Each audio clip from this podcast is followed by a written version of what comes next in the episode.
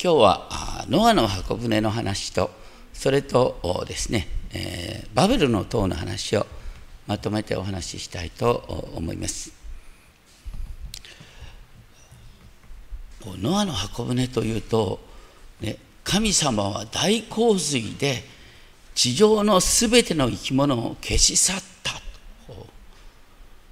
なんかすごい残酷ひどい感じがします。でもこの物語は私たちはノアの子孫私たちはみんなノアの子孫なんです。ノアの子孫っていう観点から神様がノアを通してこの世界を再創造しようとした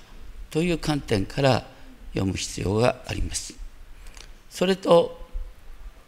この記事にはいわゆる詳細な日付が書いてある。私たち暗闇の中でねこのこの嫌な状況がいつまで続くのかっていうね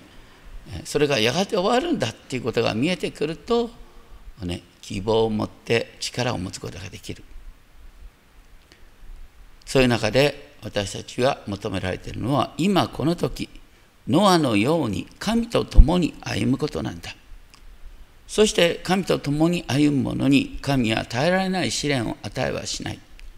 そこに必ず救いの道を備えてくださるということを覚えたいと思います。今日は6章の9節からお話ししますが、6章の9節で、これはノアの歴史である。歴史っていう言葉は、あ実はジェネシスというふうに英語に訳されることがあるんですね。ギリシャ語70訳から。この歴史またはジェネシスって言葉があの創世記に10回出てきます。でだからそのように区分けすることができるということですね。だからここから新しいストーリーが始まる。ノアは正しい人であって彼の世代の中にあって全く人であったノアは神と共に歩んだ。私たちは全く人っていうと何の欠点もない完全無欠な人って思うかもしれないけど完全無欠な人なんていねえんだよ。ね、あの聖書が言う全く人っていうのはいわゆる基準に達しているっていうね神様の基準に達してるっていう意味であってさまざまな問題を与えて持ってるんです全ての人は。でも大切なのは神と共に歩むという神との交わりの生活をしているということですね。そして6章11節12節ではこの世界が堕落と暴虐で満ちているっていう様子が描かれる。そして神様はこの世界のその様子をとても悲しんでおられる。悔やんでおられるってことが6章の5節から7節に書いてありましたそういう中で、神様はノアにおっしゃる6章13節。すべての肉なるものの終わりが来ようとしている。地は彼の上に暴虐で満ちているからだ。見よ私は彼らを地と共に滅ぼし去る。この滅ぼし去るっていうヘブル語は実は11節12節で堕落死っていう言葉が2回繰り返されます。それと乱していたっていう言葉もあります。この堕落死とか乱していたっていう言葉と滅ぼし去るっていう言葉は同じヘブル語から生まれているんです。だから言ってることはですね、神様が滅ぼし去る前にこの世界は滅亡同様の状態になっている。えー、完全に腐っている。だから、ね、滅ぼし去る。そういう書き方がされている。まあ、よく言われますけれども、国にしてもね組織にしても内側から崩れるって言いますね。内から崩れてそこに外の刺激が入って滅びるって形になります。同じようにこの時は全地がそのような状況にあったんだ。そういう中で神様はノアに箱舟を作れという厳密に言うと箱って書いてあるんだよね。その箱の大きさは何かっていうと途方もない。長さが約140メートル、幅が23メートル、高さが13.5メートル。えーと、45年前に「ノア」という映画がありましたがその映画はいろいろと非聖書的な部分があるんだけど一つだけ一つだけ聖書的な部分があった。それは何かというと箱舟のサイズを原水体にしたっていう話だ、まあ、そういう中で、えー、ですねこの箱舟どれだけの年月をかけて作ったか。これは前後関係から推測するしかないんですがノアが500歳の時にセムハム・ヤフェテを生んだ。という話と神様がノアにこの世界を滅ぼそうとする。だから箱舟を作りなさいっていうことが重なってるんですね。そして今大洪水が起きるのはノアの600歳の時ですだから100年かかってね箱舟を作ったんじゃないかなとね。周りから見たらあアホに見えただろうね。この日が照ってる中でねあの水害の様子も見えないのになんでこんな巨大な船を作るんだ。やいノアじいさんバカじゃないかとか言われて、ね、バカにされながら黙々と100年かけて作ったんじゃないか、ね、そういう中で、えー、6章17節18節でですね。神様はノアに対して私はあなたと契約を結ぶ。それは何かっていうとノアと共にいる、ね、家族。そしてすべての動物のオスとメスが救い出される。そしてノアはすべて神が命じた通りそのように行った。6章22節。とにかくノアは神が命じた通りに行った。そして箱舟が完成した時主はノアにこうおっしゃった。あなたとあなたの前科は箱舟に入りなさい。その際、ね、すべての生き物から一つ買いずつなんですが、7章2節を見ると、すべての清い動物の中から7つ買いずつ、清い動物についてはちょっと特別多くですね、入れなさいって言うんですね。後の生贄につながる話ですね。で、主は、あと7日経つと、私は地の上に40日40夜雨を降らせる。すべての生けるもののものを大地の表から消し去る、ね、恐ろしい言葉。まあ要するに7日間でねこの動物を入れることからあ、ね、食料の準備から全部しなきゃいけないと。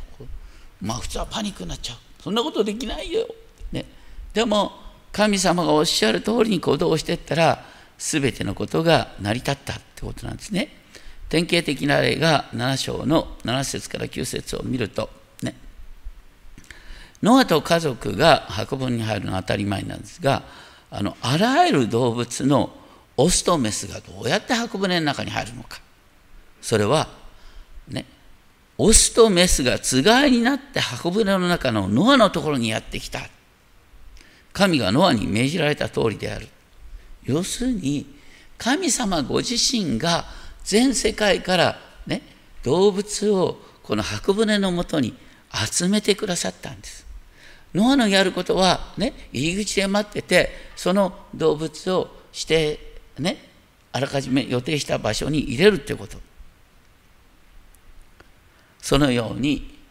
本当に難しい仕事は神様が全て請け負ってくださった。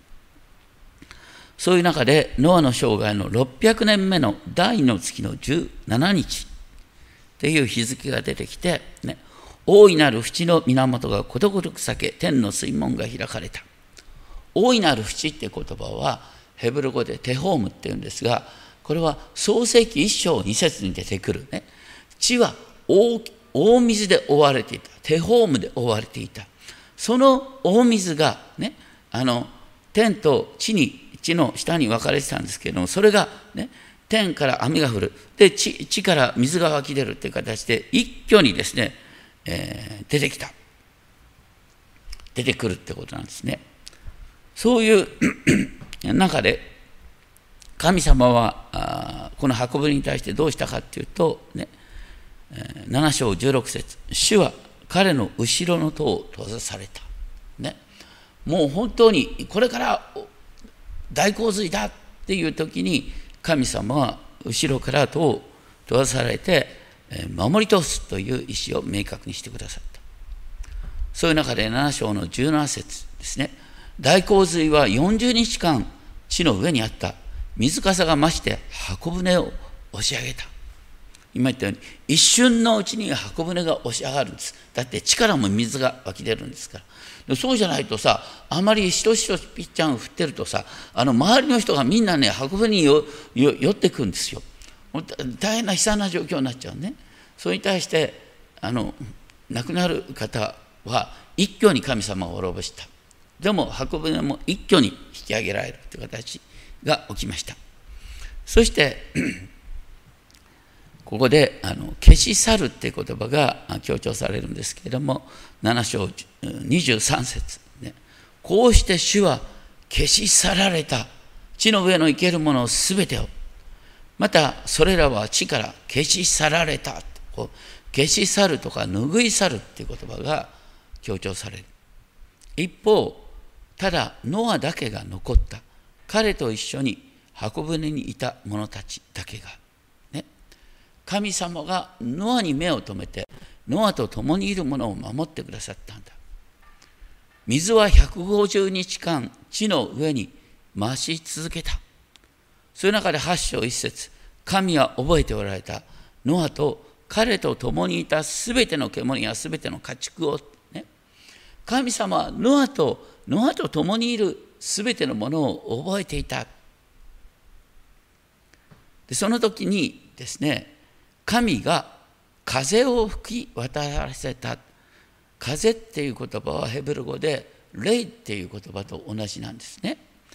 でこれも一章二節の時に神の霊が水の表を動いていたってね。この神の霊が今吹くことによって何があったかと水が引いていくっていうことなんですね。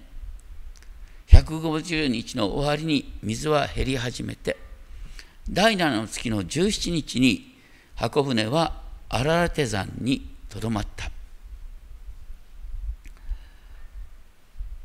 こう第2の月のですね、えー、17日に水が出てきてそしてこのちょうど5ヶ月が経った第7の月の17日に箱舟はアラレテの産地にとどまった、ね、5, ヶ月5ヶ月間船は漂ったんですけども。アララテ山というのはね今あこうちゃんとある場所なんですよ。そのトルコのですね北東部。昔からよく昔からこのね発掘とか行われているところなんですが博文見方かどうかをよう知らんのですけれども、まあ、とにかくですねあの神様はそういう場所を決めてくださった。それから73日間も経った、ね、第10の月の1日に山な山々の頂が現れさらに40日経って初めてノアは箱舟の窓を開いた。そして一番最初にカラスを放った、ね、その後に今度は鳩を3回に分けて放つ。最初の鳩は、ね、戻ってきた。それから7日待って、えー、2羽目の鳩をノアは放つ。鳩はオリーブの若葉を加えて帰ってきた。オリーブの若葉。嬉しいね。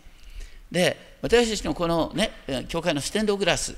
これ光の十字架でしょ？光の十字架をあの固定してんですよ。ちょっと針金のようなものでね。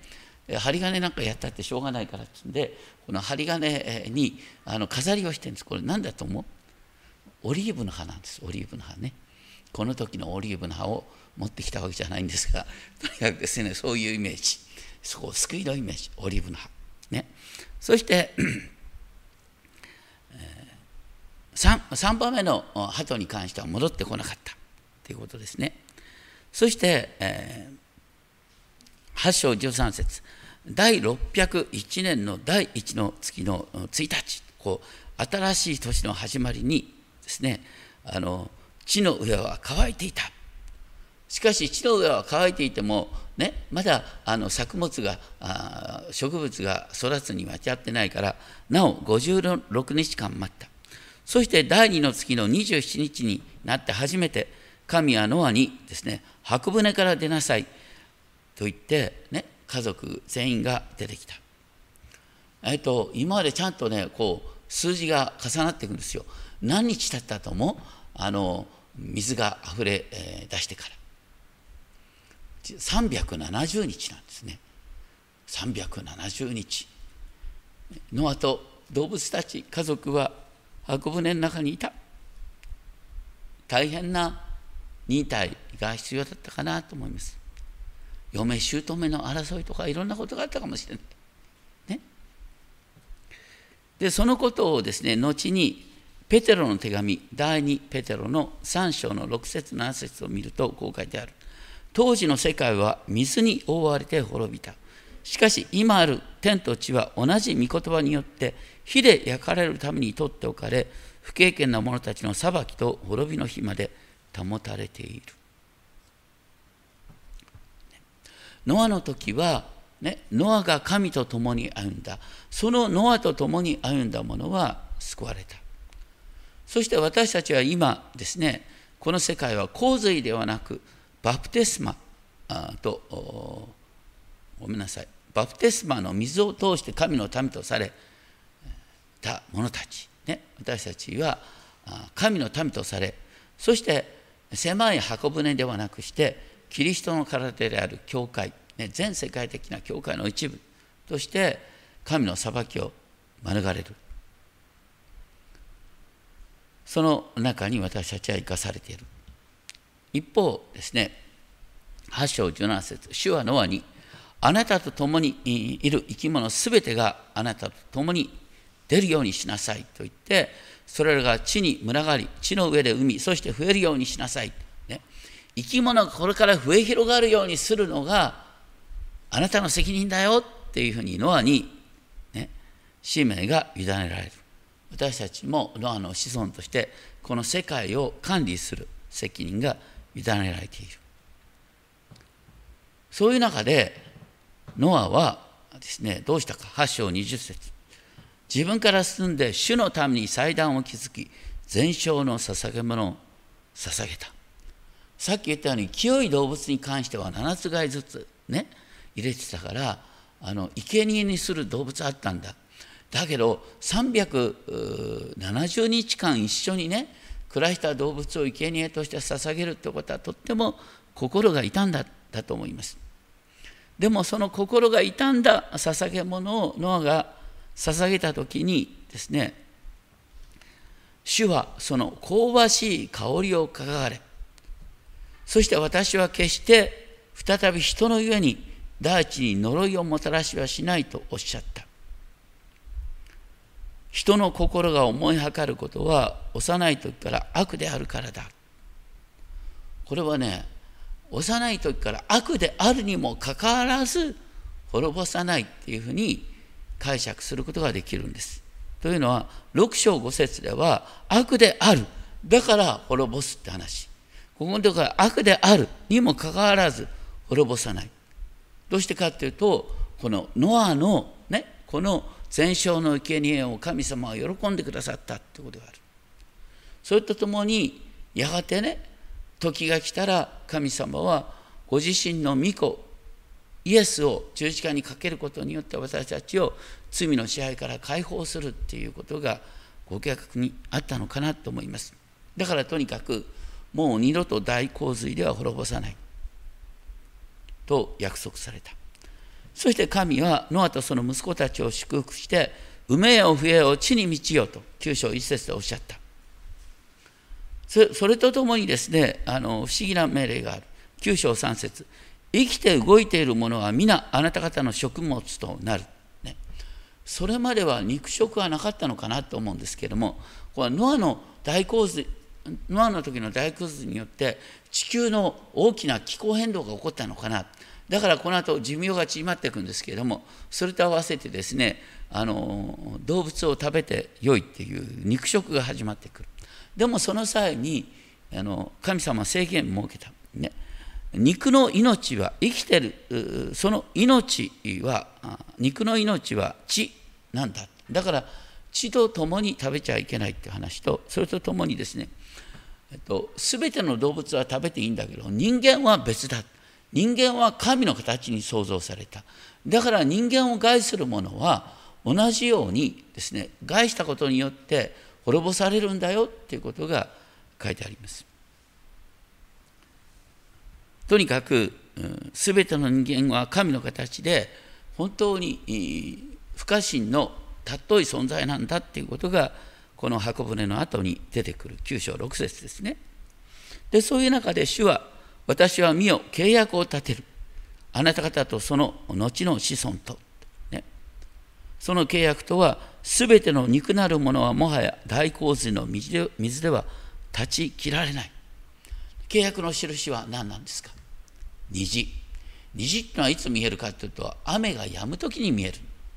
だから私たちは虹虹を見るたびにですね神様はもはや大洪水でこの全地を滅ぼすことはない。局地的な洪水はあるんです。でもね日本全体が沈むような大洪水はないって、ね、それは神様の契約のゆえであるって話なんですね。でこの契約の中にもう一つ入ってるのは8章22節にあったですね。地の続く限り種まきと借り入れ寒さと暑さ夏と冬昼と夜が止むことはない。いわゆる定期的なこのね季節の変動がありそして太陽が定期的に昇りまた沈むっていうですねこの流れっていうのは神様は昼と結んだ契約夜と結んだ契約って表現するんですね。この昼と結んだ契約夜と結んだ契約っていうのはこのノアの時の契約を指すのかなと思いますけれどもその契約を持ち出しながらエレミア書を見るとエレミア書33章20節のところですけれどもねこの昼と結んだ契約夜と結んだ契約がね決して変わらないと同じように神様はダビデ王家を守り通すというダビデとの契約を守り通すって話につながっている。私たちにとってはですねイエス・キリストにあって私たちが救われるっていうですね神様の契約がですね確かなものである。それは何かって虹を見たら分かるとかねあの定期的に夏と冬が来るっていうことをこれは神様のご支配の中にあるんだっていうことを見て信じることができるってことなんです。で全てがどこから始まってるかっていうとねノアが全焼の生贄をこの370日間の苦しみの後で、ね、大事に育ててきた生贄を動物を生贄として捧げたっていうところから始まってるってことですね。でもそのノアもちょっと失敗をしてしまうっていうのが9章の20節からのところですね。あのもう本当にですね喜びのブドウブドウが収穫できたブドウが収穫できたら当時やっぱりブドウ酒にするんですよ。ね、ブドウ酒にしないと保存することができないから。で喜びの挙句ですねノアは飲みすぎちゃった飲みすぎて裸になってですねテントの中で寝てたその様子をねセムハムヤペテのうちのハムが見た。そして、えー、お兄ちゃんと弟にですねお父ちゃん裸だよなんて言っちゃった。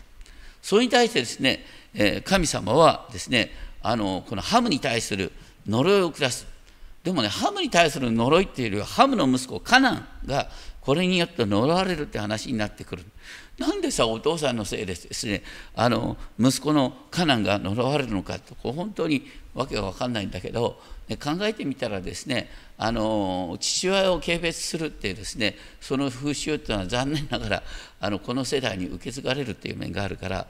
あのやっぱり子もその流れの中で呪われるということなのかなと思いますがとにかくですねあのセムからあのユダヤ人、ね、イスラエルのためにアブラハムが出てくるんです。一方カナンっていうのはこのハムの子孫ですね。だからあのハムの子孫カナンが支配する地をねあの後にセムの子孫が支配することの正当性がここから言われていく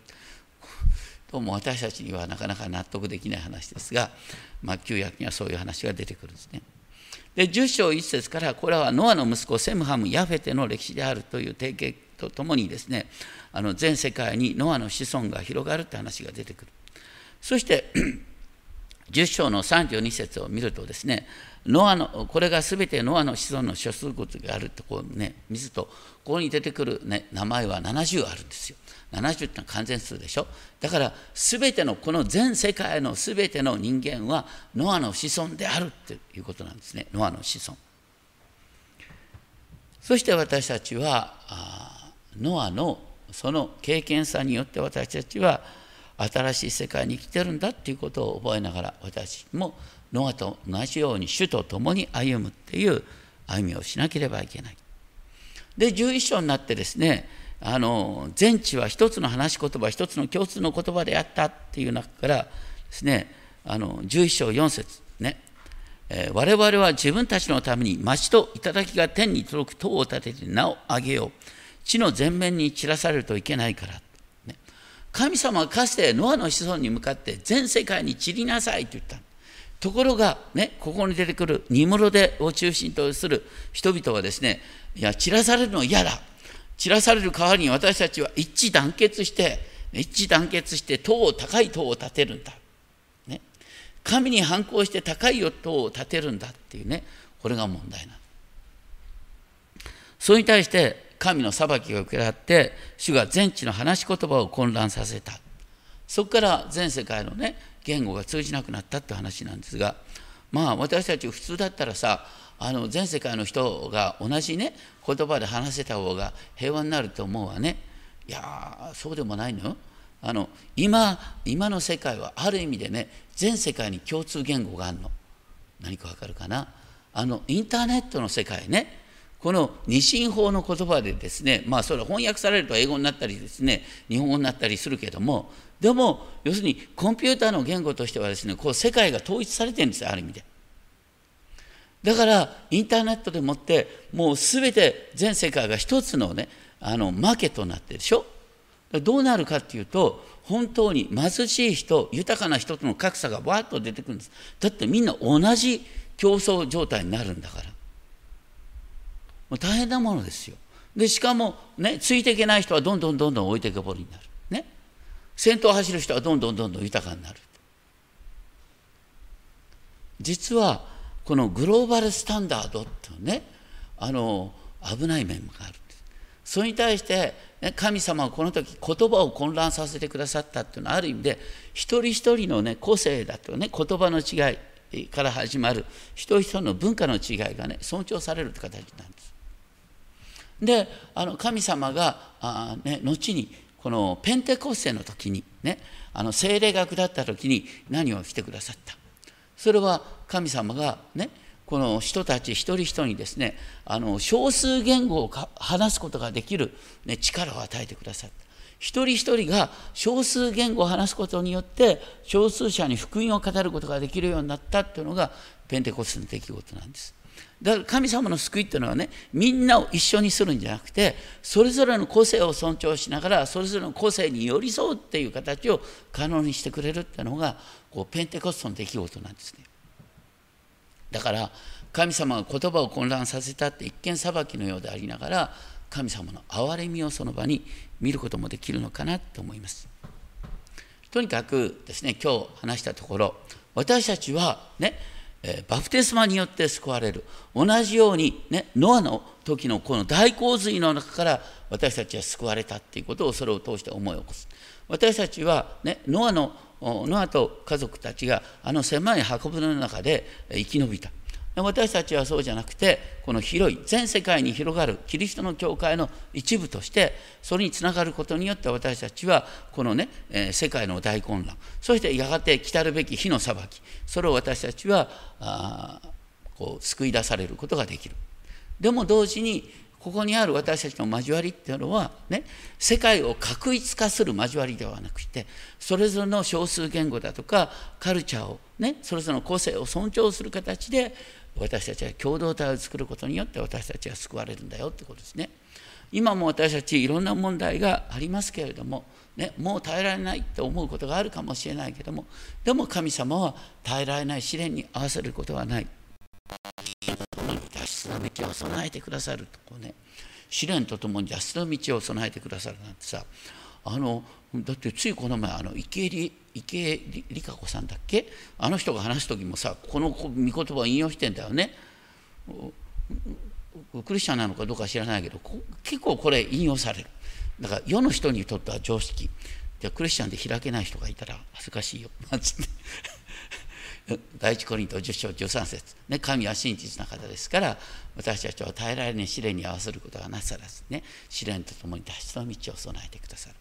ね、ノアの時の脱出の道ノアの箱舟だった。私たちにとっての脱出の道。それは教会の交わりの中で生きるということなんだということを覚えたいと思います。お祈りしましょう。天皇お父様私たちは本当にこのコロナいつ終わるのかという試練の中にあります。そして明日のことが見えない中にあります。でも神は全てをご存知です。ノアが明日のことを見えない時も神様はちゃんとノアに約束をしていてくださいました。そして神様の不思議なスケジュールの中で本当に神様の日付通りにノアは救い出されました。どうか私たちも本当にその神様の救いの御手があることを信じながら今この困難な状況下で本当に互いに愛し合い互いに助け合いそして互いに気づき合いながらこの試練を共に乗り越えることができるようお守りください。そして今試練の中にある人さまざまな困難の中にある人一人一人をあなたが守り導いてくださいますように。尊き主イエス・キリストの皆によってお祈りします。アメン。